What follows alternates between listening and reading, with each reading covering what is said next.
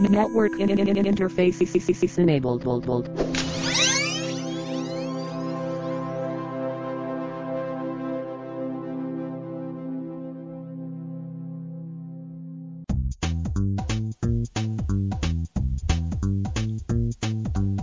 Hello and welcome to the Coming Out of the Basement podcast for the week of June 25th, 2012 on the Network Interface Podcast Network. I'm your co-host Carlos and with me is your co-host BJ. Uh, since June 25th is a date near and dear to my heart, that is my birthday, uh, today we're going to be talking about the numbers 6, 2, and 5 and all the cool things you can do with them. Like you can multiply them and get 60, or maybe rearrange them to 5, 6, and 2.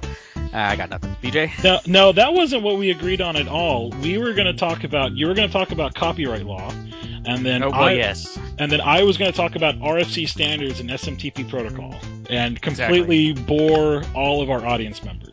That is what we discussed about earlier today, and it might happen. It still might happen, but kind of kind of depends on how it rolls, right? I don't know. My wife, I told her that that was the proposed topic ideas, and she threatened physical violence against me. So Oh, then maybe we should, because I'm not there. So you just want to get me beat up. She also exactly. I think we also kind of need to address, you know, the last two podcasts have been a little later um, than usual, and and you know, my wife, I, shockingly enough, is a big fan, and she's like, "You got to record on Monday. You got to record on Monday."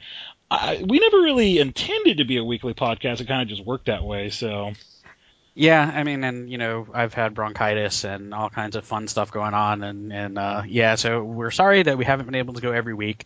Um, it's going to be a little bit sporadic probably for the rest of the summer. We're going to try to do it at least once every two weeks. Uh, but I know you're going on an extended vacation, and uh, I've got my quals to do, so uh, we'll still we'll still do the best we can though while while we're here. Yeah, and and I'm I'm a part of my job is I go on call every once in a while. That gets to be kind of stressful and. Um, even though summer's kind of um, you know calming down for other people, that's when uh, projects in my job kind of pick up a little bit. So work-wise, it's been a little frantic for me too. So like uh, on Friday, I didn't get to quit work till about 8 p.m. So fun times, fun times all around. So So any new news we want to talk about? Actually, Well- there was one thing I wanted to mention. Go for it. uh, getting started, and I was going to post pictures of this sometime if that's okay with you. And that is BJ is now running a uh, D&D game, a fourth D&D fourth edition game for us, and he has this. Uh, he talked a little bit about it last time when he was talking about the online tools you can use, but he moved to this kind of hybrid model type thing. And you know, you you did a lot of work putting that together, and I think it's worked out pretty well so far. Um, we've had pretty good response from it. So uh, Carlos is going to post a picture on this, but basically, I've got this like 55 inch LED widescreen big screen TV. Um, I put it up on a table um, against the wall for the group, and then I set up um, a host computer uh, that's connected to the TV, and then I have a GM computer that I run map tools on. So the host computer sees it from a player view, I see it from the GM view, so I can see all the hidden things and I can see all the traps and stuff like that. But on the monitor, on the big screen TV, the players only see, you know, what they're supposed to see as far as like their vision goes and stuff like that. Um, I think it's added a lot of suspense to the game that you know isn't there normally because either the GM is trying to keep track of stuff and doesn't do it so well. Um, it's also added a lot of immersion, you know, because uh, the the maps, you know, look, uh, you know, more detailed now. Um, and since we can track um, the hit points and healing surges, all that stuff is like you got the hit point bar, you got the healing surge bar, which I, oddly enough is kind of like ended up working like an endurance bar, right? You know, people get generally concerned when they see that that healing surge bar start to dip. Yeah, I actually stopped. I didn't track my hit points. I let you do it today. So, but no, it, I think it's worked out pretty well. Um, there have been a couple of issues, and I think most of those are map tools related and connecting to the IP address type thing. But overall, I think it's been pretty cool. And like I said, I'll put up a picture of the setup uh, when I get a chance. But it, yeah, it's it's the, instead of having this kind of map on the table, it's on the monitor. And instead of having minis, it's like these little tokens that you put on the monitor up there, and so we can choose our own pictures or do whatever and use them as the tokens on on the screen. So that's been pretty cool. That's the other benefit. You're not like left like, oh, I'm playing this, and you end up like having to use a token that, you know, or a, a miniature that looks completely opposite of what you had in your brain. So just take whatever picture you can find online that represents your character, and that becomes your token. A lot more character involvement and immersion, all the good stuff, and and also, um, I let you guys see like the hit points of the monsters, right? So you can see them go down. I think that also adds some strategic value. Plus, I think the game just runs faster. Yeah, when everything's working, it definitely does. yeah.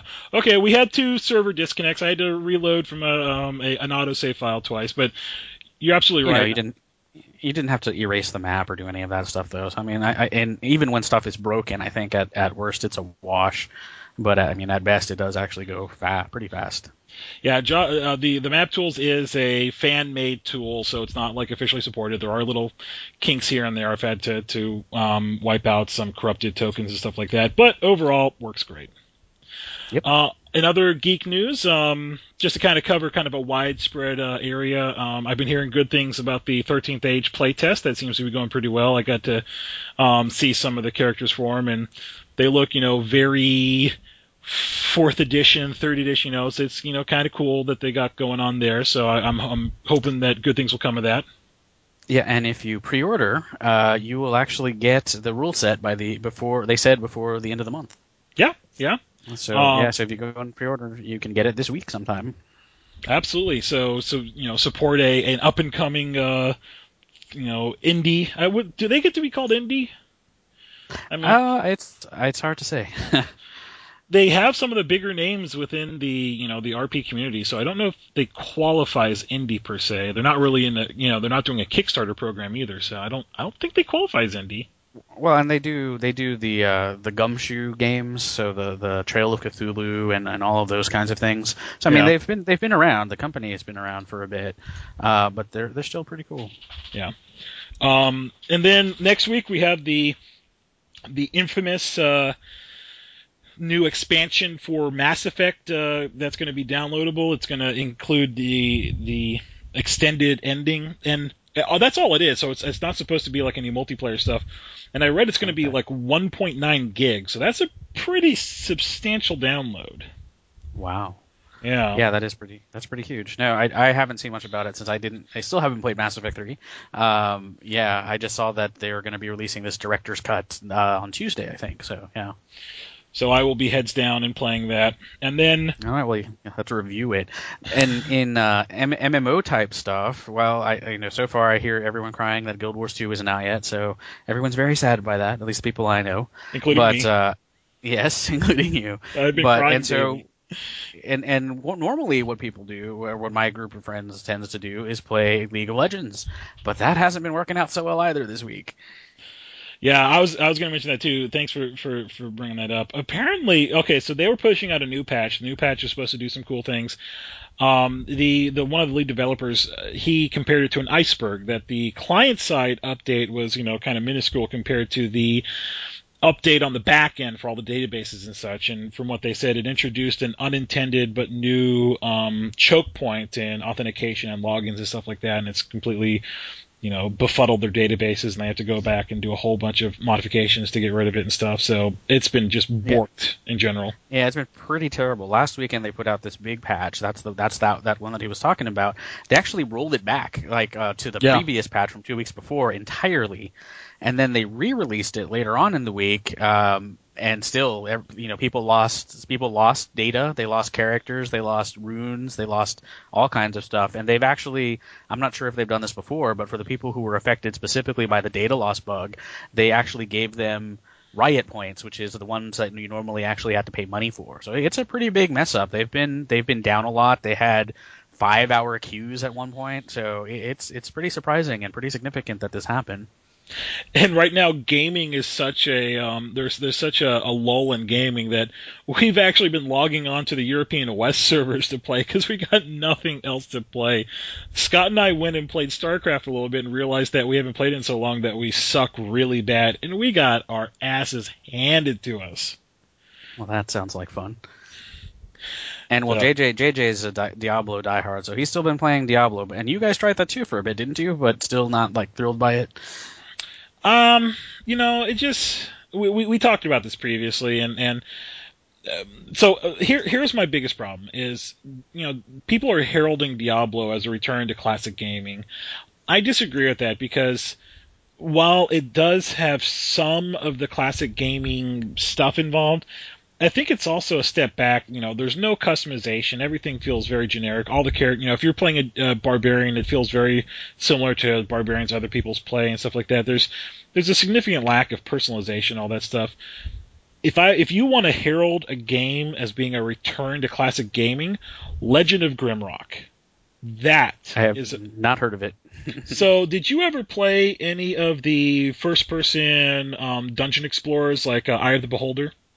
Oh yeah, yeah, completely. So, so Legend of Grimrock is a modern version of that. It, it follows the exact same mechanics, but it's got higher resolution graphics. It's it, it's it's amazing. It's it's a that game is a a uh, an homage to classic gaming, and it did Is it a- wonderfully. Is it a PC game? Yes, it's it's uh, on Steam, and I think it's Mhm. like ten bucks, ten or fifteen bucks. I mean, it, I got it just you know cheap, cheap, cheap, and it it's it was a lot of fun. And you get to customize your characters, and you can you know customize their stats, and you know they got plenty of different uh, portraits and their classes and abilities and stuff like that. So, for my money, that is the true and proper homage to classic gaming. Uh, I think part of the problem with Diablo was that it was just too simplistic. They stripped out too much of the um, the the real feeling and, and character of the game uh, in the name of hack and slashing and stuff like that. I think it was part of my same problem with um, StarCraft two.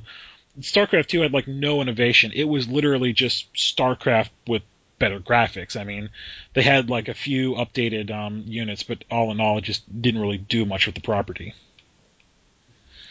We still play StarCraft 2 all the time, though, but that's because it's more tactical than just hold the mouse button down and swing it the, the nearest enemy. So I haven't. I haven't booted it up in a while, but I might. I mean, it was it was fun.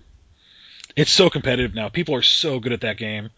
I mean, even when we were playing in the Lobby rankings, I mean, even the bronze rankings, people are so good competitively though with their Zerg rushes or or their um their their Lobby uh, uh, minion rushes and stuff like that.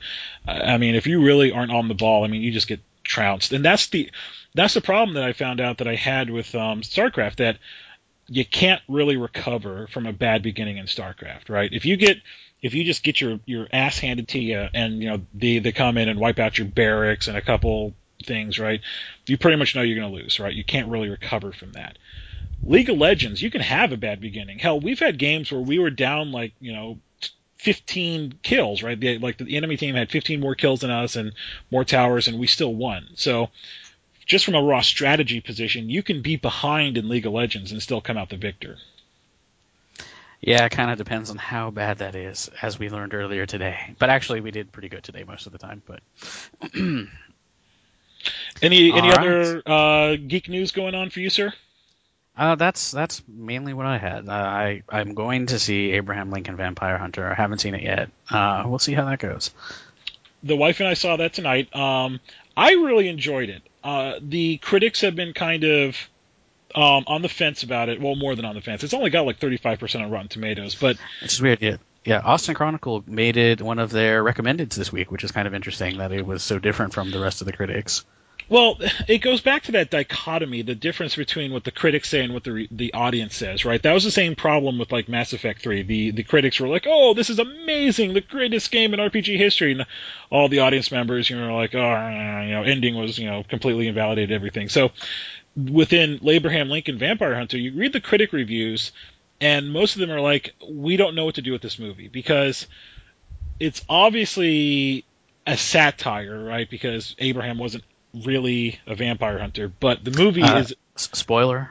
oh, I'm sorry. I'm sorry. Um, yeah, a spoiler, quote unquote spoiler. Okay, so in this movie, Abraham Lincoln is a vampire hunter, but that's not what really happened. Um, oh, jeez. I know it's just horrible, but because but the movie treats the subject very seriously. It, it is really posing. It's it's sort of like the best thing I can equate it to is in comics they had a what if series, right? Uh, in some of them, you know, what if you know Wolverine died and such and such. My favorite was what if Punisher killed the Marvel Universe, and it posed the the theory that instead of like mobsters killing his family, what if his family is accidentally killed by um, superheroes during a battle with supervillains, and Punisher directs his vengeance towards heroes and the superpowered rather than uh, mafia and stuff like that, and he ends up killing everybody, all the the superheroes and stuff.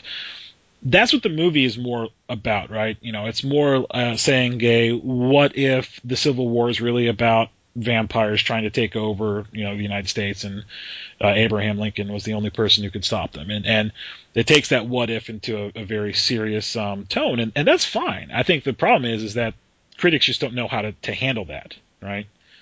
So audience members loved it. I thought it was a great movie. So Cool. Yeah, I'll, I'll see what I think. I have not finished the book. I did start reading it, but then I got distracted by other books, so I'll go back to it and finish it. It is, it does take itself very seriously.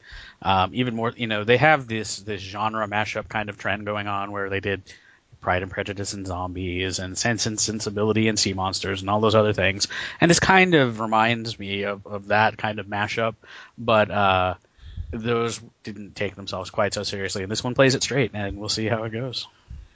Yeah, I, I think it's totally worth it. We also saw Rock of Ages. If you like musicals, it'll be fun for you. I mean, I'm not a musical guy, so I'm I'm bad to review that. So that's that's just my two cents. All right, I want to hear this mystery subject you got for me. Mystery subject. Okay, so are you are you ready? I'm I'm away. I'm gripping my chair. I'm so ready. Okay.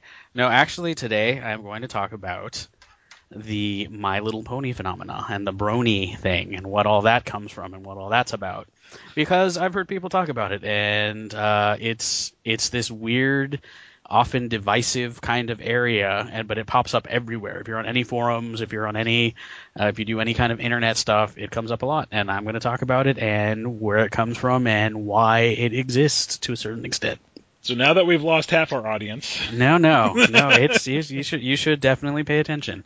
okay, Uh, I I'm interested to hear this. I I know of the phenomenon, but honestly, I know nothing about it. Other other than it makes me roll my eyes just a little bit. So Exactly, exactly, and and you shouldn't. You should actually check it out. Oh and I'm gonna tell you, and I'm gonna tell you why. Okay. So, um, so I actually I'm somewhat familiar with the super early My Little Pony because, uh, I, as you may or may not know, I have a little sister, and I'm I'm four years older than her. And when she was six years old, that was when the uh, first generation My Little Pony came out was was out. So you know, being a six year old kid, she watched the My Little Pony movie every single day for about a year. So I'm very familiar with the early, early, early ones because she collected the toys and she did all that kind of stuff. So My Little Pony, of course, is a property owned by Hasbro, and like a lot of those '80s Hasbro properties, it's it's a lot of it has been about pushing toys, and uh, and that's that's kind of what Hasbro does, right?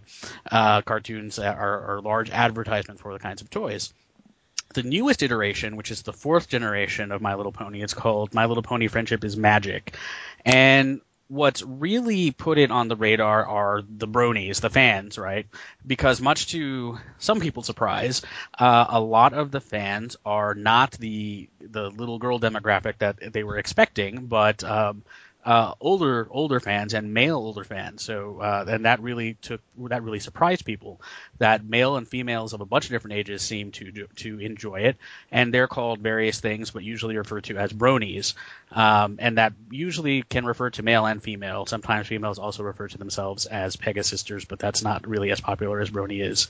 So why why is it so popular? Um, well, one, it's really well written. Um, the characters and the storyline was were developed by someone named Lauren Faust. So Lauren Faust um, is probably best known before before this for her work on shows like Powerpuff Girls and Foster's Home for Imaginary Friends. Uh, she was nominated and won an, an, Emmy, uh, at least for the latter for the latter show. But she was nominated. She's been nominated for several Emmys for her earlier work. And if you liked either of those, if you like Powerpuff Girls or Foster's Home for Imaginary Friends, there's a really good chance that you would like this show as well. Did, did you ever see any of those before?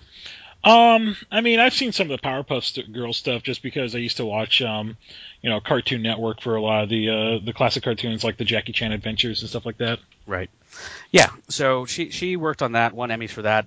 Really good, and she was looking at the uh, those that those earlier series, and she had problems with the earlier My Little Pony series, especially what's called like the second and third generation, because they were kind of dull, and they included a lot of really sexist stereotypes, like um, the stuff that I'd seen previously. Um, was like how to make a cake and how to you know do all these very very kind of gen- gender stereotype stuff.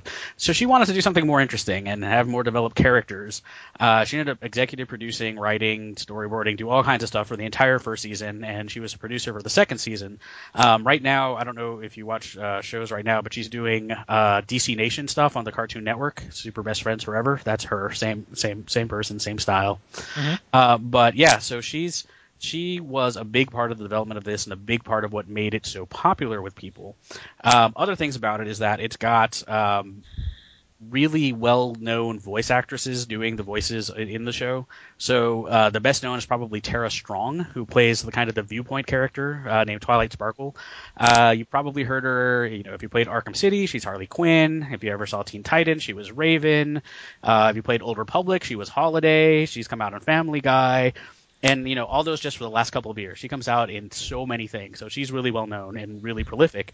Um, what's been interesting about her though is that she's been engaging with the fans a lot over like Twitter, over over you know any kind of social networking stuff. She'll send them messages, she'll make recordings for people, and she completely trolls people like jokingly all the time online uh, and engages with people really regularly. So she's also been a, a, big part of this popularity. But you know all the other voice actresses have the same kind of thing. Um, You've got Ashley Ball, Tabitha St. Germain, Andrea Libman, Nicole Oliver. They're all like musicians, um, actors, uh, voice actors, and they all have a lot of experience doing this. So they've got a lot of talent on the show, just developing it in the first place. So um, the show itself follows the adventures of a group of friends. Um, two Earth ponies, uh, Pinkie Pie and Applejack, two Pegasi, Rainbow Dash and Fluttershy, two unicorns, Twilight Sparkle and Rarity. Uh, and the names, yes, uh, if you're not familiar with them, sound really odd, but they've all got like their special powers and their abilities and their strengths and their flaws. Uh, Twilight Sparkle, who's like the main character of the first season, is a powerful magic user, but she's also neurotic and obsessive. Every, every, all those ponies have, uh, you know, they all have something. They have a strength and a weakness, and they're they're they're pretty well developed. Um, so I'm gonna to mention a couple of things. Uh, the the I'll, I'll, I'll say something right now, and you can tell, tell me if this sounds like anything else you've heard. So in in the beginning of the series, so there's a there's a story where a thousand years ago, this this magical kingdom was ruled by two sorceresses. One ruled the day, and one ruled the night.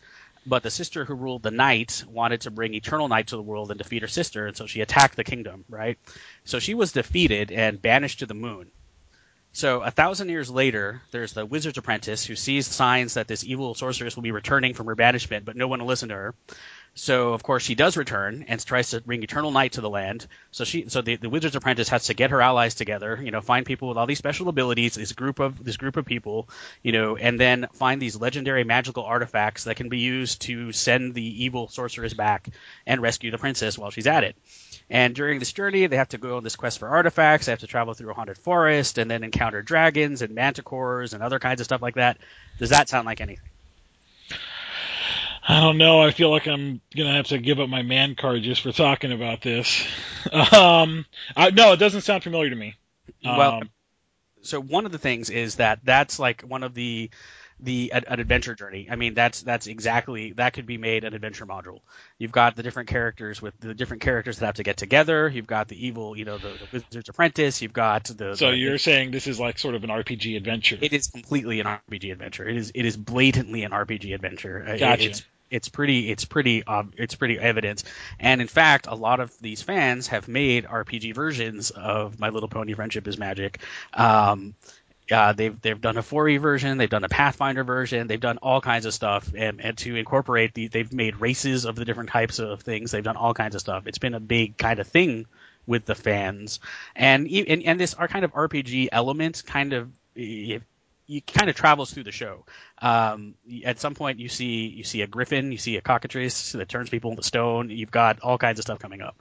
Um, and the show is, I mean, there's stuff for kids and stuff for adults. Um, so there's there's a lot of catchy music and there's a lot of references to stuff that is just not for kids. So you've got an episode with a giant Sondheim number. You've got a character who regularly breaks the fourth wall. You've got references to The Wizard of Oz, Gone with the Wind, Joseph Conrad's Heart of Darkness, Indiana Jones, Sherlock Holmes, 007, Benny Hill, Pepe Le Pew. They have a shot-for-shot scene of the Star Wars award ceremony um, and all, all kinds of other stuff like that. And Hasbro has actually been pretty good at, mm, well, I'm not going to it's hard to say that Hasbro's been pretty good. Hasbro has been decent at like commercials and stuff like that. So even with the commercials, they've done a, a California Girls parody. Uh, they've done references like there's a pony for that instead of there's not for that, and they've incorporated some stuff into the show. Um, Rainbow Dash has a Nyan Cat poster in one episode.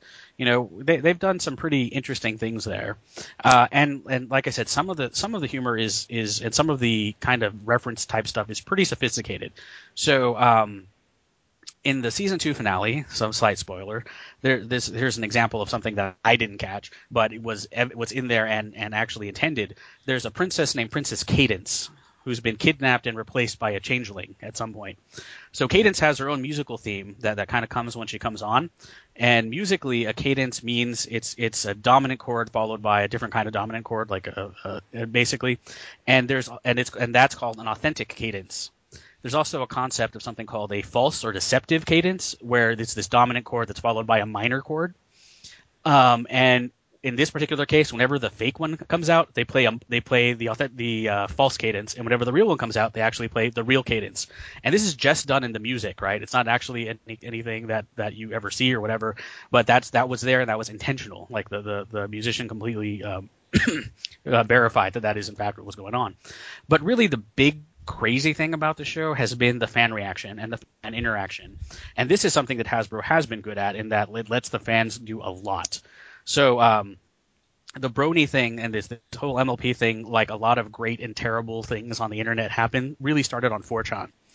And uh, it's generated hundreds of memes, fan art, fan fiction, fan videos, fan music, and everything.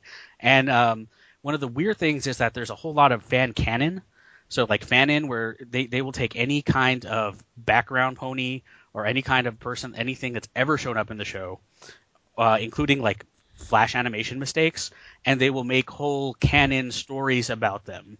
Um, and some of those have even actually been incorporated back into the show, and that's actually something that's very interesting. And that Hasbro has actually taken that kind of fan stuff and incorporated into the show itself. So um, in the first season, there was there was a character on with sunglasses DJing a party. Just just came out this once, and the fans went crazy about this character. Named the pony uh, DJ Pone Three or Vinyl Scratch, and uh, and Hasbro has used both of those names in the actual in the actual uh, in commercials and in official merchandise. Um, there, uh, the best known is probably in, in season one. There was an animation error where one of the background ponies had crossed eyes basically or like eyes that were going off in different directions. And that one like the fans completely latched onto that character and called her derpy hooves. And she became like a complete fan favorite and they've made all kinds of, of canon about her and stories about her. And as a result they started incorporating her into season two. Um, at BronyCon, which is a big uh, My Little Pony convention, they're going to be releasing a toy of her in a box covered with muffins, which is actually part of that fan canon that she loves muffins, delivers mail, and is the Doctor's companion, of course.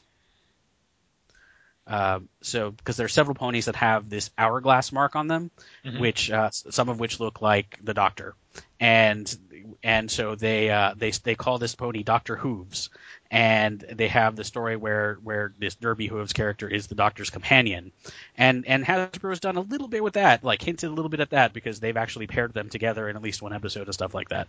I'll I'll mention something else like that, but but basically there's a lot of stuff that's happened out. You've got uh, a lot of interesting educational videos about how people do the flash animation for that.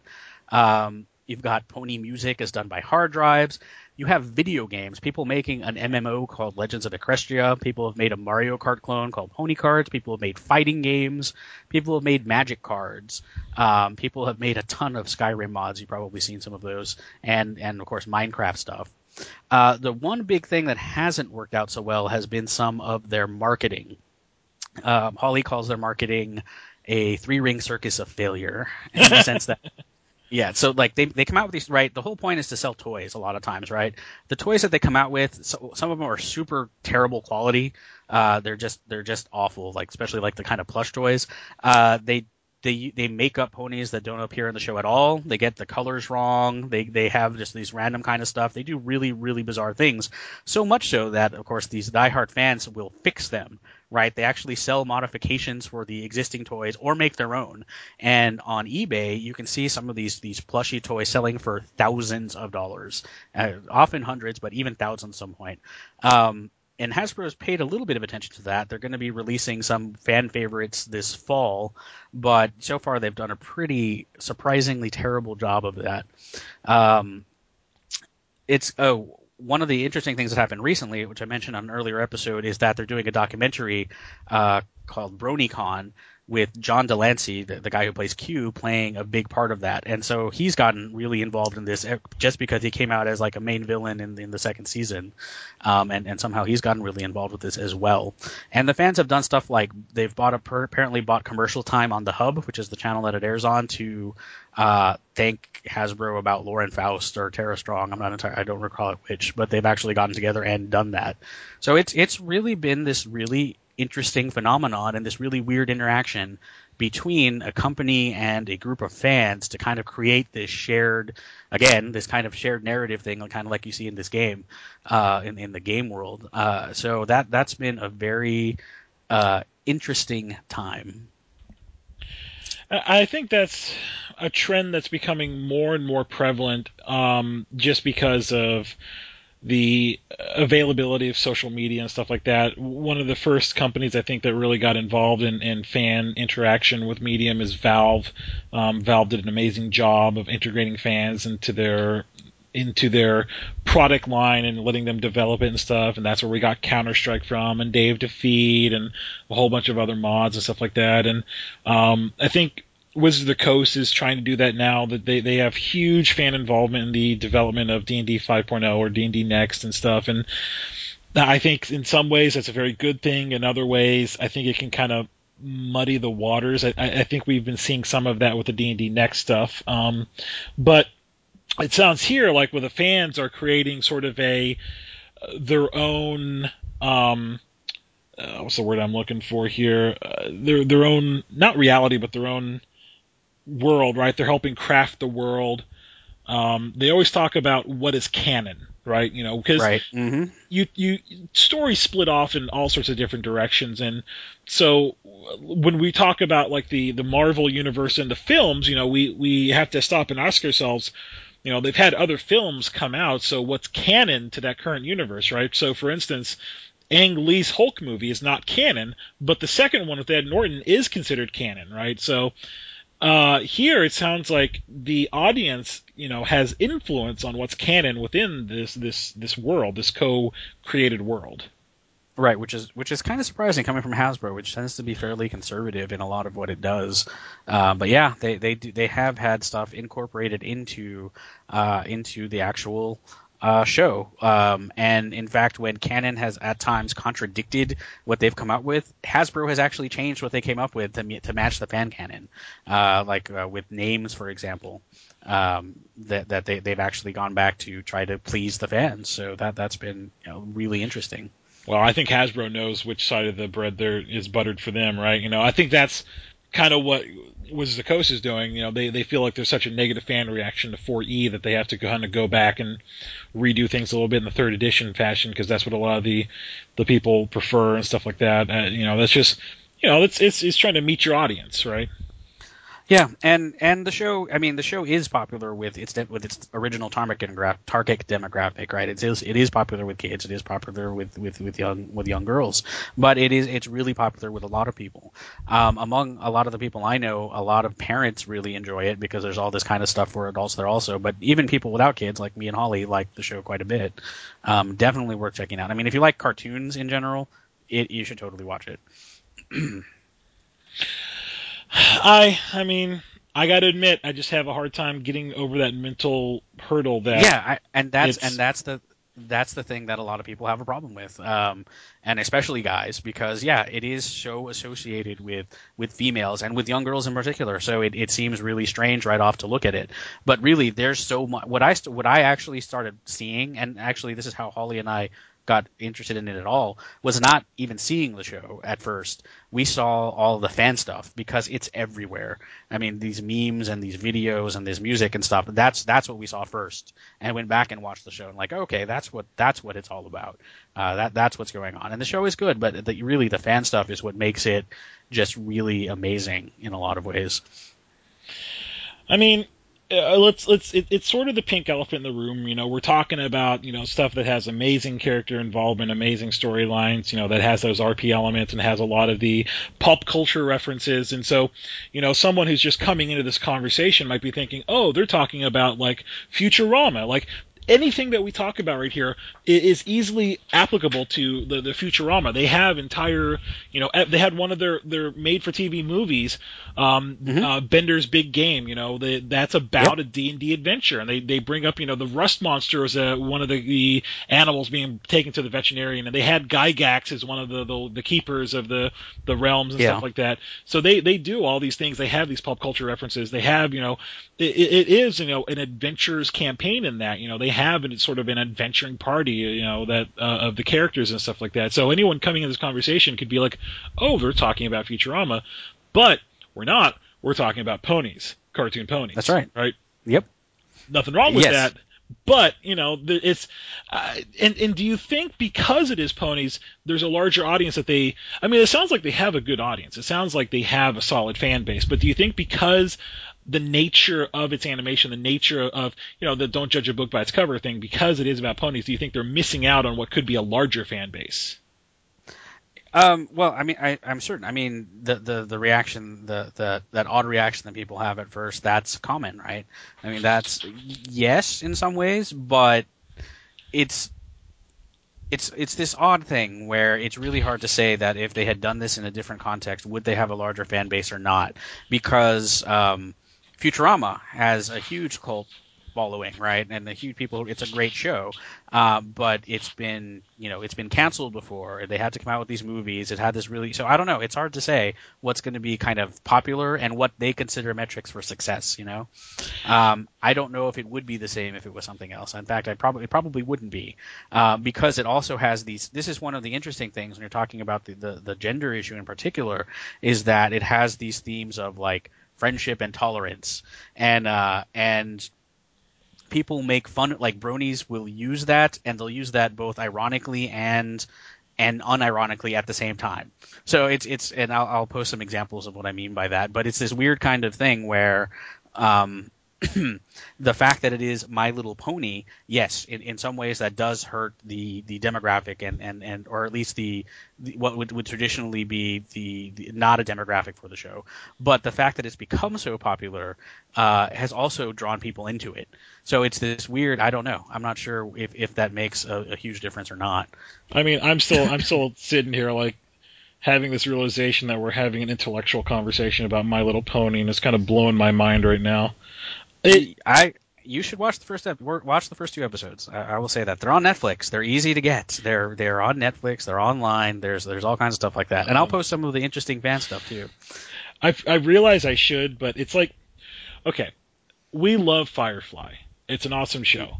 I cannot for the life of me get my wife to sit down and like watch the series, right? And I realize I'm kind of a hypocrite in that fashion because like when you say this, I'm like I should watch that, and then I'm like it's fucking ponies, cartoon ponies. Yeah. And I just I can't get over that. I, I you know maybe I'm not you know the the the 20th century man that you know I should be, but I just I I have trouble getting over that mental hurdle. It's just fucking cartoon ponies. Um, it is. It is. It I know, is completely I know, cartoon ponies. I know. Uh, do you think that because of that, because let's let's just really crack this open, and we're going to go full force with it. Let's sort of crack it open. Do you think that because of the way they present the medium. They get to avoid some of the complications that others might have, such as ponies are going to be kind of gender neutral, right? You know, they, they do have male and female characters, but for the most part, because they're cartoon ponies, they're going to be more gender gender gender neutral, neutral and racial neutral. So if they do try to tackle more complicated things, they kind of get to skirt that edge a little bit, right? You know, because it's uh, it, a, that, Go ahead. A little, a little bit, but they do. I mean, they do have. Gen, originally, it was there actually aren't that many male characters. It is mostly female characters. There are some male characters that, and well, and a bit more that have been introduced as the thing goes on. So in some ways, they they did kind of avoid that by doing that, and that was an intentional decision on their part. Um, race stuff a little bit also, but there's there there is even a little bit of that uh, that they're examining with with some characters in particular. Um, uh, I'll yeah. So I, y- yes, the, they don't they don't often go into the hard conversations directly into the show, into the very difficult examinations directly into the show, directly the way they do that. Um, but they do have some. Um, but it's done in a very i mean it is it is a kid show in a lot of ways. So it is done in and not in a lot of ways it is a kid show. So there's stuff the stuff that they do examine tends i mean it is the way that they would present it to children but they do it really well. Um, so yeah I guess, and and here's my thing, right? You know, we say it's a kid show, but you're you're telling me about a huge audience of adults who watch it, right? And then they're mm-hmm. trying to to you know spread you know the the ideas of you know peace, love, and harmony, you know, friendship forever, and, and acceptance for all, which I'm totally in line with. But that message gets to be really easy to deliver, right? When you know friendship for all and, and everyone's pretty neutral and, and, the same, right? You know, you only that only gets to be tested when you know there's really differences that challenge each other and stuff like that. Well, that's one of the interesting thing about the the characters is that, like I mentioned, unlike unlike a lot of these shows, one of the really interesting things is that these characters have they're flawed, right? They're not they're not perfect by any means whatsoever. Mm-hmm. Um, they have they have and and they do have things that actually will test their friendship, uh, like. Uh, so there's uh, my Holly's favorite character is is a unicorn named named Rarity, right? Rarity is she's she's supposed to be very generous and she's all about fashion, but her but she's also kind of vain, mm-hmm. and she and and she'll do things and um and one of the other characters basically says all you do is close. You're super flip you know what you do isn't really important. Like no one no one really cares because all you're caring about is clothes. Right? And, and they will examine friendships in that way like uh, look at the, these these kinds of issues. Um, i don't it's it's it, it like i said it's if I don't. It's hard to say who. I don't know what age group specifically it is. It is addressed. It is like when you watch some cartoons, you can tell this is for really little kids, or this is for you know this is for uh, teens, or this is for whatever. And it's it's a little bit harder to do with this show uh, because of the way they approach some of these these issues. I guess my best equivalent, and and this is me trying to bring it back to something that that equates for kind of my world, um, the Batman animated series. That is a really good comparison. Because for anyone who hasn't seen the Batman animated series, you're doing yourself a disservice. The Batman animated series, and then the, the Batman and Robin, and then Superman, and the Justice League. That that whole series, basically, um, uh, uh, Bruce Timm. Anything anything within that, that period of time, within the I think it was the uh, the late '90s, um, produced by Bruce Timm, uh, of that animated series was absolutely amazing because they were animated shows about the superheroes, right? But they had very adult elements in it. They tackled adult themes. They tackled um, things that you w- w- would be surprised that that needed to be tackled. Um, but they were absolutely amazing. You know, they they talk about um, one of the greatest episodes was uh, the episode about Man Bat, and, and basically this this athlete um, who uh, is, is, so determined to win, he ends up doing steroids. The steroids were, um, you know, derived. Oh no, no, that's that's the the Wolfman one. Sorry. Um, but you know, he he does these wolf uh, these steroids derived from like a wolf testosterone, and that's how he ends up turning into a werewolf. But it's an examination about you know uh, drugs and athletics and stuff like that, and tackle very serious things all through the the medium of Batman. And Batman is played amazingly amazingly by Tim Conroy. Perfect voice. Everyone makes fun of um, Christian Bale, rightfully so, for the voice of Batman because he does it way over the top, and it sounds like he's chewing marbles, right? And I think one of the reasons people give him such a bad time is because when you listen to Batman, and I'm talking, you know, not just in the animated series, Tim, Con- he, he's been uh, Kevin Conroy's been the voice of Batman in um, uh, not just the animated series, but in, in most animated stuff recently, including and the, the video games, Arkham Asylum and Arkham City.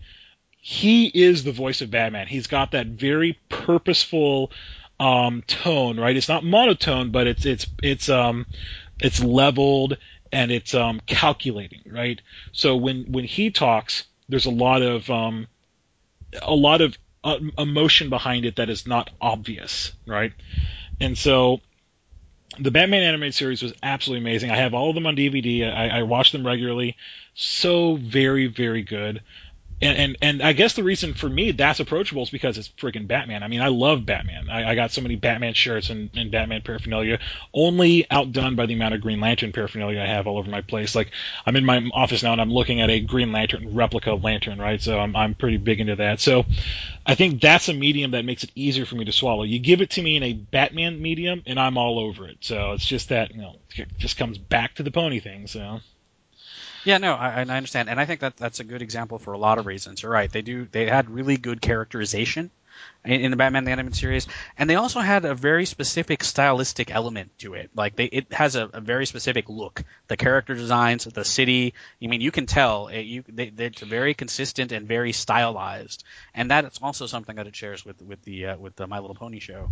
Uh, it has a very specific kind of look, very specific character designs. Like a vision was made to design everything. Um, so that's been kind of interesting. You, you know how they Actually, did that for the Batman animated series, right? I, how? They started from day one. They said, you know, most animated series they start with white background, right, and everything's done from a white background. Batman the animated series, they said we're going to start from a black background. So everything, all the animation is produced beginning on a black background, working its way to the colors and all that stuff. And by doing that, even if it's a light time, you know, like a daytime scene, they start the black background and it's all just dark. It comes across as very dark and it's very appropriate for the Batman theme. Yeah, and um, it is also showing on the hub right now, so you can watch both of them, PJ.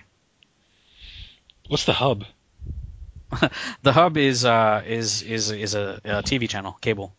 Oh, uh, shows, okay. Shows, shows, shows, animated series. I thought it was this other thing that I was missing out because I'm like Netflix and Hulu and the Amazon Live. I'm like, oh nope. god. The hub, it's it's on cable. It's it's uh it's owned by Hasbro and Discovery, and they show basically cartoons and stuff like that um all day long. So. I just I got the whole like DVD set, and if I, I just pop it in and watch it every once in a while. I have not watched the movies yet. I know there's been a couple of movies. I think there's one about Mister Freeze and one about the Phantasm. Have not seen them, but I should one of these days. Unfortunately, it just didn't.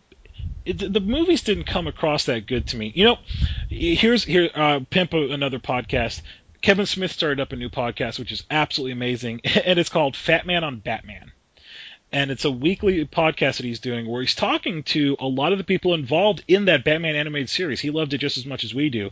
First person he brought on was Paul Dini. Paul Dini was the, the writer for most of those episodes.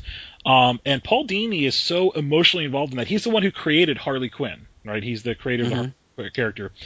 And he's so emotionally involved in that character. So when he's asking them the, the background of Harley Quinn and how she got involved and the relationship between Joker, Paul Dini actually started crying on the podcast you know about really. Know, yeah, it was it was.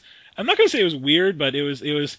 It's interesting to see how emotional a writer can get about that. Uh, he's obviously drawing from experiences in his own life. You know, this this psychiatrist who gets too involved, and and you know he was he was talking about this one scene he wrote for a comic book where um, the uh, Harley Quinn is talking to the Joker, and the Joker's lying on a bench, and he's got his head in Harley Quinn's lap, and the Joker's crying. And, and the reason he's doing that is because Harley Quinn's like the one person that he can kind of let himself go, and he doesn't have to put a you know a song and dance performance on in front of her. And he's telling about this this relationship about these psychopaths, right? That that kill for fun and, and, and enjoyment of each other, but together they're so intertwined and stuff. And he just starts crying, and I'm just like, that's a little weird.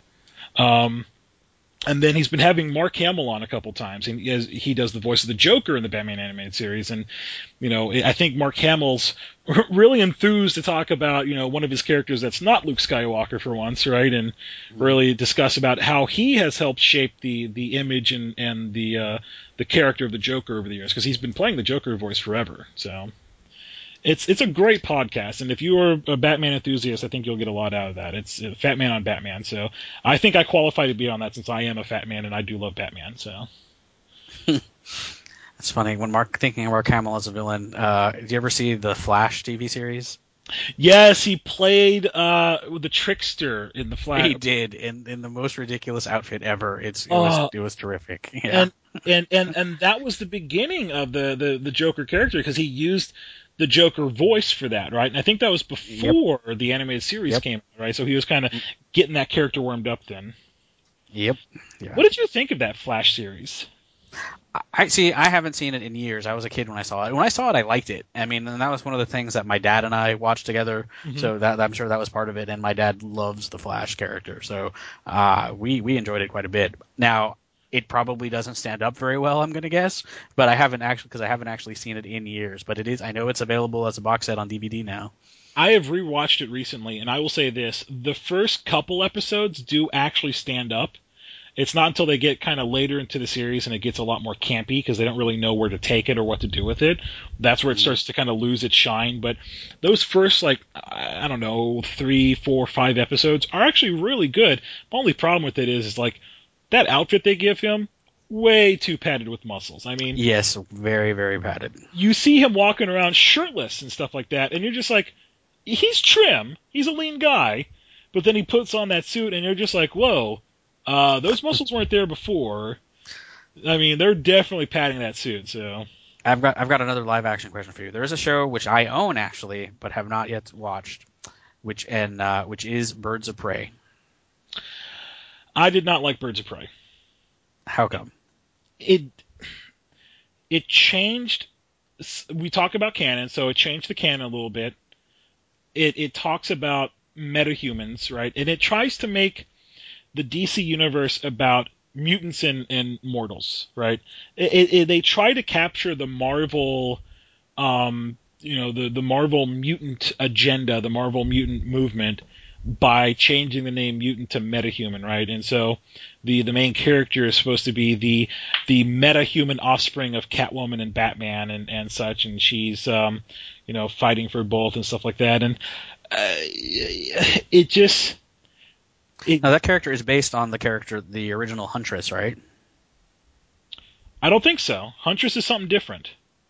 Well, the original Huntress, the old old old Huntress, was was the the daughter of Batman and Catwoman. Oh, you're you're talking about old old. Okay, yeah, yes. In that Yeah. case, you're right. Not the modern modern Huntress is not that. Modern No. modern Huntress is like another billionaire chick who. Uh, actually, now now after 52, the new new Huntress Oh, is Jesus. also from an alternate Earth who got sucked into the main DC universe and is actually the daughter of Batman. I'm not sure Oh. if she's the daughter of Catwoman also, but yes. Then there's Batwoman who is she. I know she's another rich one. Uh, yes, and then- Cassandra Cain. and then she's the the the lesbian um, of the of the DC universe who they um, hype up. And then, I mean, do we even really need to address Alan Scott becoming gay? Who cares? That was odd. Um, that's so. One of the things that DC is doing now is this alternate universe, uh, Earth Two series, and they're starting several Earth Two series, and that the, new Alan Scott, and as well as the new Huntress is from the Earth Two series, although she's now on the main Earth, and the new Alan Scott is in uh, Earth Two. Yeah, it is. It is strange that that they made a big deal of it like that. I, I had some uh, friends come up and because you know I am the Green Lantern fan, right? And first of all, um, when when the first thing they say is like, "How do you feel about Green Lantern being gay?" And I'm like, I don't care. I mean, Yeah, exactly. It's not. well, it, it doesn't. Can he still make cool shit with his mind? All right, whatever. You know that that has nothing to do with the character whatsoever. You know whether or not he sleeps with chicks or dudes, uh, he's still gonna go out and kick butt with the you know the the the power ring, right? So whatever. But then I was like, most people don't understand that there are layers to Green Lantern. There's not just one Green Lantern. I was so my first reaction is like, oh, cool. Who who was it? And they're like, what do you mean who? It was Green Lantern. I was like, yeah, you don't understand. Um, there's Hal Jordan, uh, Kyle Rayner, John Stewart, Guy Gardner, Alan Scott, right? So we got about five right off the top, excluding like the 3,000 other Green Lanterns Right. from the Corps. So five from Earth, right? yeah. So take your pick. All right. If we're if if being gay is like one in ten people are gay, then that means that out of the Green Lantern Corps, there's at least 300 that are gay. So, you know, I, I, Well, and and, I guess I, I, I mean, on one hand, I see the big deal in that it's a, a it is a comic book character who is portrayed as gay, and I just I don't think it's quite as revolutionary because that's been going on in Marvel for quite a while. Yeah. uh, you've had gay characters like uh, you know Northstar came out years and years ago, and you've had you've had several other gay characters, like you mentioned, Batwoman in DC. Uh, Greg Rucka created a character, uh, gay character also. So it's not quite as groundbreaking in the way. That's the thing that is like people are portraying that as groundbreaking, and it's not quite as groundbreaking as people are portraying it to be. Because yes, the the new Green Lantern is gay, but he's not the Green Lantern. He's not Green Lantern. He's not like the Green Lantern that everyone thinks of. He's not the Green Lantern of the main universe uh, even it's it's uh, he's the Green Lantern of the alternate universe. He's come out in one issue so far, um, and he doesn't have his own title or anything like that. Um, so yeah, it, it it it's good that they are having positive portrayals of gay people in the comic. Um, sure, I will give them full credit for that. That that's great. Um, but I don't think it's as big a deal in the context of like DC's doing something super innovative. No, I, I completely agree. I mean, like, it's sort of like someone saying, "Hey, somebody in your family's gay," and you're like, "Oh, who?" And they say, "Oh, it's your third cousin," and you're like, "I I have no idea who that is." I mean, exactly. He's not even the real Alan Scott from like you know Prime Earth, Earth Two, and stuff like that. It, to be, you know, if they really wanted to be groundbreaking, make Hal Jordan gay. I mean, why not? Yeah. I mean, it, Right. it, it it doesn't mean anything. It's just you know a part of who he is. It's not you know. Uh, why is this even a thing? I don't understand. And uh, I mean, when when someone said you know, oh, one of the DC characters is going to be announced as gay, do you know who I thought it was? Legitimately, I thought it was going to be Aquaman. But that's just me. That's odd. I would not have picked Aquaman. Okay. Something about the new Aquaman, he just you know I haven't I haven't actually read the new Aquaman, so I don't know. Well, it, it wasn't Alan Curry for a while, and then I, I don't know. They do weird things with Aquaman, so I, I, Yeah, I and, uh, they do. I mean, I, I can see it in the sense that they always because everyone thinks that Aquaman's lame, so they try to do things to make him a lot cooler. Um, and and uh, I can I guess I can see them trying to do something like that, like giving him something. Because They- you know, for a while in the '90s and, and in the 2000s, they did a lot. They jazzed him up. They took away one of his hands, gave him a hook. He grew a beard, and you're like, oh, Yeah, he's exactly. he's edgy. Right, exactly. They, Still Aquaman. yeah, it was the, the Iron Age hero, right? Yeah. but he can still talk to fish. It makes me sad. Actually, to tell you the truth, Holly Holly feels the exact same way about Hawkeye, though.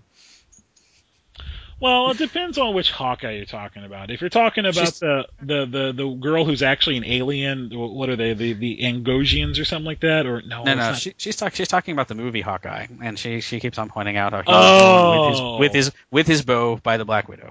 So that I, I will okay so so um um uh, fair dinkum here uh i i am a huge avengers fan i love the movie i've seen it like five or six times absolutely amazing but i will admit hawkeye comes across as pretty awkward when compared to everyone else and yes, I, I think they kind of play that up a little bit because he has a little.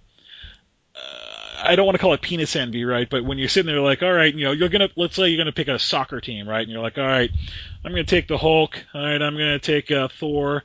Um, I'll take Captain America. All right, I'll take uh, uh, I'll take Black Widow. All right, I got Nick Fury, and like Hawkeye's gonna be the one guy left, like sitting there going, man, I'm picked last. Yeah, it's like he goes up and he watches things. That's his that's his that's his thing, right? Go to the top of the building. Tell us tell us what's going on. And so they only they only did they only did that to make him feel useful, you know. So Yeah, I mean, he was definitely a scrub. I understand he's sort of the coordinator and keeping an eye on everything. He's keeping an eye on the bigger battle, but you're, you're right.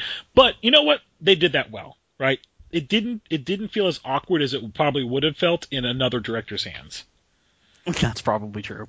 But yeah, no, I actually I, I try to defend him, but I don't do a very good job. So It's, it's hard, but I think you know they talk about it because like when they had that conversation in the movie, spoilers, spoilers, um, Black Widow and Hawk, Hawkeye, they they obviously have something between them. You don't know if it's a romantic relationship. By the way, kudos to freaking Joss Whedon for not throwing in a useless romantic interest twist that would do nothing for the the movie. You know, they, they didn't have like, you know, an awkward moment between Captain America and Black Widow or, you know, you, you sense there's a relationship between Hawkeye and Black Widow, but it's very subtle. It's not like out there, right?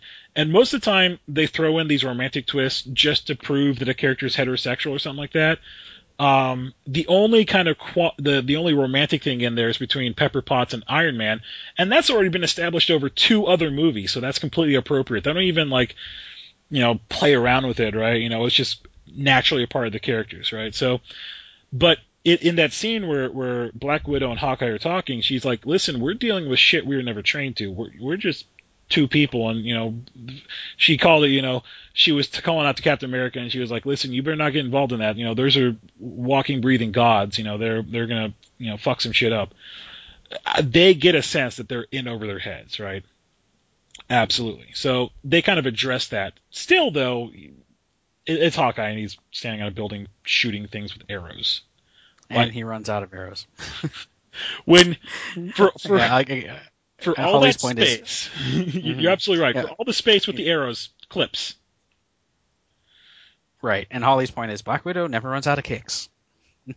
no, never runs out of kicks. But like you're sitting there, like, all right, Hawkeye, if you just would use a sniper rifle and instead exactly a quiver full of like, what did he have? Like 20 arrows, 30 arrows. Yes, something like that. And and you know, I had I actually Holly hadn't seen the the the, the Marvel movies before coming in, um, I, except for Iron Man. She really liked Iron Man. She she thought that uh, Robert Downey Jr. did a great job as as as Tony Stark. So I had her watch Thor beforehand, and she thought Hawkeye was incredibly lame in Thor because she's like he just pulls out a bow and doesn't use it. and then so she that's kind of the attitude coming into the Avengers. She's like, yeah, that just kind of confirmed her her theory. I thought he did better and uh, a little bit better than that. I mean, he um, I thought he was a more interesting character than that when uh, you know, I guess we can talk about spoilers now uh, with his uh, initial turning to evil and stuff like that, but she just wasn't nearly as impressed.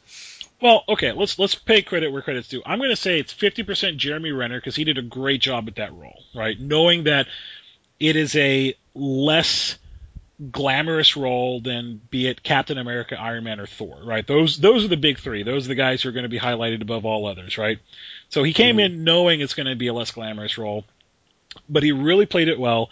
And then I think it's 50% Joss Whedon for understanding he's got to do something with that character, right? Because in the comics, Hawkeye definitely has a chip on his shoulder for being the most useless character, right? You read the comics, and Hawkeye definitely has he he's he's bitches a lot, right? And a lot of that comes from the fact that you know he's a fucking dude with a bow, right? They they got an alien invasion going on. This happens in the comics, just like in the movie, and he's like sitting there plucking it like freaking you know Green Arrow or something like that. I mean, they're Green Arrow the same problem. Green Arrow compared to Superman. What the hell, right? even Batman's got you know like cool little gadgets, and and freaking Green Arrow's like, oh, I got a you know boxing glove on my arrow. You know, it's just dumb. But you know they they do what they can. I think they did a great job trying to incorporate that type of character into the movie because he he was one of the founding members of the Avengers. Uh, second second gen. yeah. Yes. Yes. Yeah. Yeah. He, he he came on pretty early. Yeah. Um yeah, the actor. Well, I forget the actor's name now. Um, I actually thought he he the Bourne movie looks interesting that he's starring in the new Bourne movie. Uh, yes, but do we need another Bourne movie? I mean, oh, absolutely, totally not. But okay. uh, or, or Bourne books. But you know, at least in the commercials, he looks like he's he's kicking some butt. That's the, the okay. So from what I understand, they're kind of positioning Jeremy Renner to take over the Mission Impossible series, right? Um, to kind of inherit it from Tom Cruise, right? Assuming Tom Cruise is willing to give up the reins, right? And then it looks like he's going to inherit the Bourne series. Well, aren't those kind of two very similar series that I don't know? It's it's kind of weird. He is one of oh, the. Hit, Mission- yeah, he was in the new Mission Impossible Ghost Protocol. Oh, I say I didn't, I didn't, I haven't seen it. So, all right, cool. I'll check that out too. By the way, Mission Impossible Ghost Protocol was actually better than I thought it was going to be. In fact, it was better than it deserved to be. That's what I heard from a lot of people actually. Because let's face it, out of the out of the four Mission Impossible series, the first one was really good because it was sexy and smart. Some people complain like, "Oh, it didn't make any sense." Actually, it did make sense. You just had to pay attention to the movie. Most people, I think, kind of want to shut off their their right brain a little bit and just be entertained, which is nothing wrong with that, right? But they were trying to be smart with the movie and and have a, a bit of a plot twist and some elements in there. I think it worked out really well. Um, great action, you know, great music, all that good stuff. And then boom, John Woo gets hold of number two, and it all goes to shit. I mean, it might as well just been an hour and a half of doves flying from the tunnels. That's all. It was so bad. The the only thing I remember from that movie was spinning cars. I actually do not remember a single other thing. I mean, besides like way too many slow motion shots of like Tom Cruise walking, you know, to a certain area, um, and then doves flying out. They had a lot of those scenes. The, the, one of the other biggest problems was like the the motorcycle scene where they're playing chicken and they're driving motorcycles towards each other, and, and as soon as they're going to crash, they all jump. They both jump in the air and like. Oh, I remember that now. Oh, that was so awkward. You're just watching that going, oh, that that's so Yeah, bad. that was that was disappointing because I I like John Woo's Hong Kong movies. Uh, I like The Better Tomorrow and Hard Boiled and all those. Those were great. Uh, so yeah, that was that was a disappointment. So, but I'll, I'll say this about John Woo. I think John Woo does better on a lean budget when he has to like he has to make his combat scenes, you know, uh, through kind of dumbed down special effects. I think with a budget, John Woo gets a little too crazy with his own stuff. So when you talk about Hard Boiled, that's a great movie, but he didn't have the budget to do all the goofy like wire stuff, right? So he had to to do smarter combat scenes and, and stuff like that. And I think that's you know think you know thinking hard for those scenes and, and working on them hard to, to make them make sense on a lean budget that's what made them really good when john woo started making movies with the budget that's where shit just started getting weird trying to remember what else he did. He did Face Off. face off yeah Uh, but uh, yeah, no, I liked I liked a lot of his his, his early stuff uh, with like or earlier I shouldn't say his early stuff. I haven't seen his early stuff, but what, what got him popular, which was like a Better Tomorrow series, The Killer, Bullet in the Head, you know those kinds of stuff. They had, they were really great movies. So oh yeah the, that that classic era of you know chow yun fat and and and the um the never ending berettas Mhm. He's actually got calluses on his fingers from having to pull the trigger so much during action sequences, right? He's actually like strained his fingers from having to do that stuff. So Um, and actually, have you seen this? The the last movie he did uh, was uh, uh, a kung fu movie called Reign of Assassins. Did you ever see that? No, there's there's a bunch of like I've been meaning to watch Red Cliff because I'm a huge fan of Romance of the Three Kingdoms, the Sangokushi series. Um, and uh, so there's a bunch of these types of movies, um, you know, with the Yellow Turban Rebellion, and then there's uh, the Thirteen Assassins. So there's I Haven't got this like I've got this collection of stuff I'm so supposed to watch from that same kind of genre era, but I just haven't been able to. Yeah, definitely check out of Assassins. It's it's another another another period piece that's that's pretty pretty decent John Woo film. Yeah.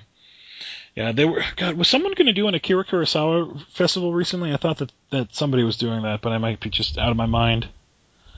I don't know about a festival. Uh, I heard that they wanted to remake the Magnificent, either the Magnificent Seven. I think it was the Magnificent Seven, which of course is based on Seven Samurai.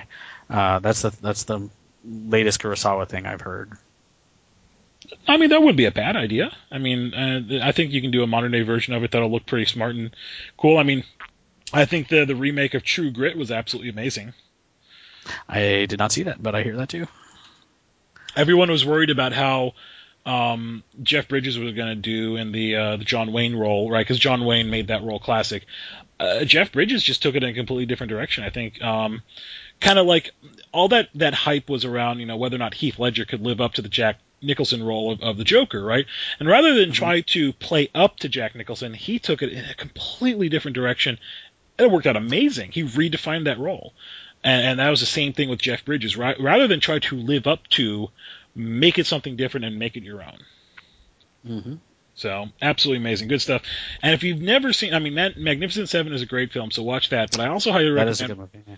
watch The Seven Samurai. That is another great movie, and you can see the parallels. And and if you watch watch three movies from Akira Kurosawa, watch Yojimbo, uh, The Seven Samurai, and Hidden Fortress, and you will see basically all the elements of Western films developed there. Right, so all the spaghetti Western films that were done, they stole pretty liberally from Akira Kurosawa in in terms of how they told their story and character development and, and even like camera angles and stuff like that, right? So Yeah, and uh, I heard Lucas was inspired by Hidden Fortress for parts of Star Wars as well. Yep. Yep.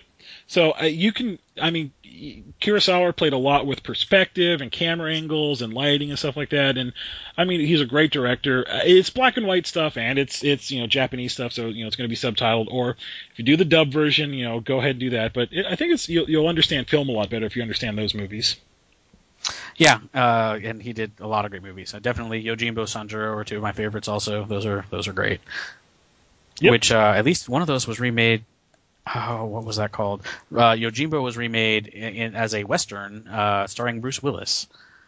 That wasn't really a western. That was more like a like a yeah, mob. Mob- Yeah, well, I mean, it, it's most famously remade as um, Fistful of a Dollars. fistful of doll- dollars. Yeah. Yeah. So I mean, I, I Uh, don't to Last Man say Standing. Yeah, Yeah, Last, Last Man Man Standing. That was that was the Bruce Willis Last Man Standing. That was that one was kind of an awkward remake of it. It didn't quite fit the genre as well, right? But Fistful of Dollars, perfect remake, right? And you can see it, you know, in some of the scenes they're they're almost, you know, shot for shot from Yojimbo, but it's the exact same story, just rather than told from the perspective of uh, the samurai, told from the perspective of the cowboy. Mhm. Yeah. So, uh, great stuff. There's there's a ton of great movies out there. I I actually uh, um did you know that I took Southwestern Studies in, in my part of my literature course in uh, in school? I had no. So I, I took a Southwestern Studies course, you know, studied, you know, it's a lot of studying the, the mythos of the Southwest, you know, and cowboys and Indians and all that good stuff, you know, part of the reality and part of the mythos. And my final project was to write a paper about how the um, the mythos of the cowboy came to be, right? You know, you're supposed to, to write a thesis on, you know, what as the, the, the cowboy mythology, and you talk about, you know, the, the cattle rustling or some of the novels that were involved. I took a different approach and I said that a lot of the modern day interpretations or a lot of the modern day perspectives of the cowboy are drawn from the Akira Kurosawa films, right? That because those mm-hmm. movies were so popular and they framed the, you know, they, they were the framework of so many classic Western films, a lot of what we, you know, a lot of what we imagine the cowboys to be are a direct result of the Kurosawa films, right? Yes, And definitely. I, I, the the odd thing about that course is it wasn't taught by by one teacher. It's actually taught by two teachers, right? One teacher thought my my uh, report was amazing work um, and was very insightful. The other teacher thought that I didn't understand the uh, the material at all, and I went completely off base, and he gave me an F. Oh, And nice. so I was I was a little upset because like in one hand one guy's giving me an A and the other one's giving me an F, and I'm like, this is two very disparaging grades right here. We need to really come in the middle somewhere because this is this is gonna fuck with my GPA a little bit, guys. Mhm.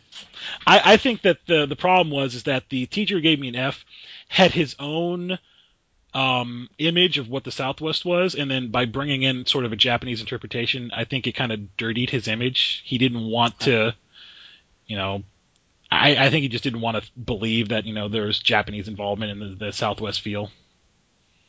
Some, something like that. So, alrighty then. Wow, we've really gone off base, haven't we? A little bit, but you know, hey, it's it's all movies that people should check out. I think. I think so. Alrighty then. I think I think that'll wrap it up for us. So, you got anything you want to highlight for next episode? No, no, not at all. Uh, and I'm not. Yeah, we'll see. We'll see what happens for the next episode. Uh, I'm gonna say I know that it, is, it would be it's gonna be incredibly hard for you, BJ, but you should try to watch the first episode of My Little Pony. I, you know what? Because you're you're such a good friend, Carlos. I will do that for you. I will watch the first Thank you. episode. Thank And- you, sir.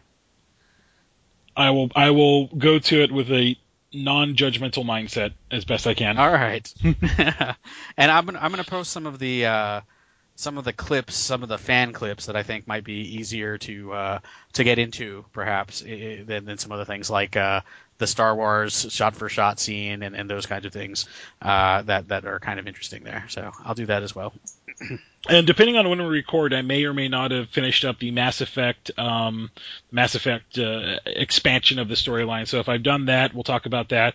I've been playing a lot of Batman: Arkham Asylum again, and and actually, you know, my wife requested a, a Batman specific episode. I know we covered a lot of Batman already today, so that that might be a little bit redundant, but maybe talk eh, get a little bit into the Batman. I do a lot of Green Lantern stuff, so I think getting And I've recently I've recently rewatched the bat the uh, Michael Keaton Batman's actually in the last month or so. So yeah, that'd be that'd be good too.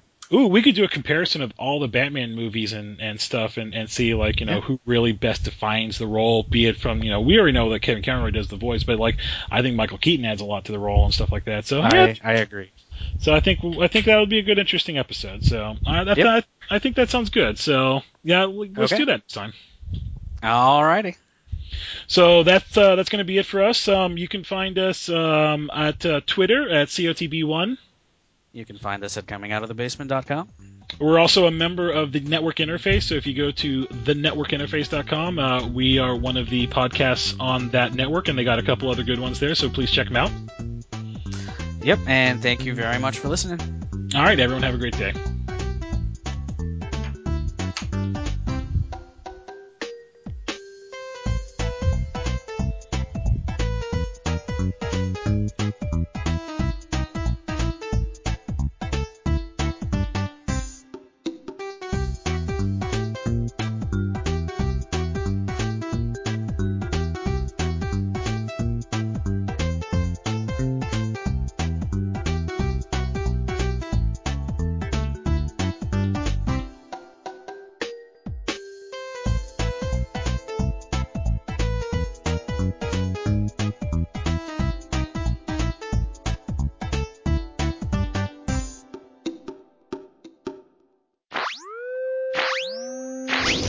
Network in- in- in- interface enabled.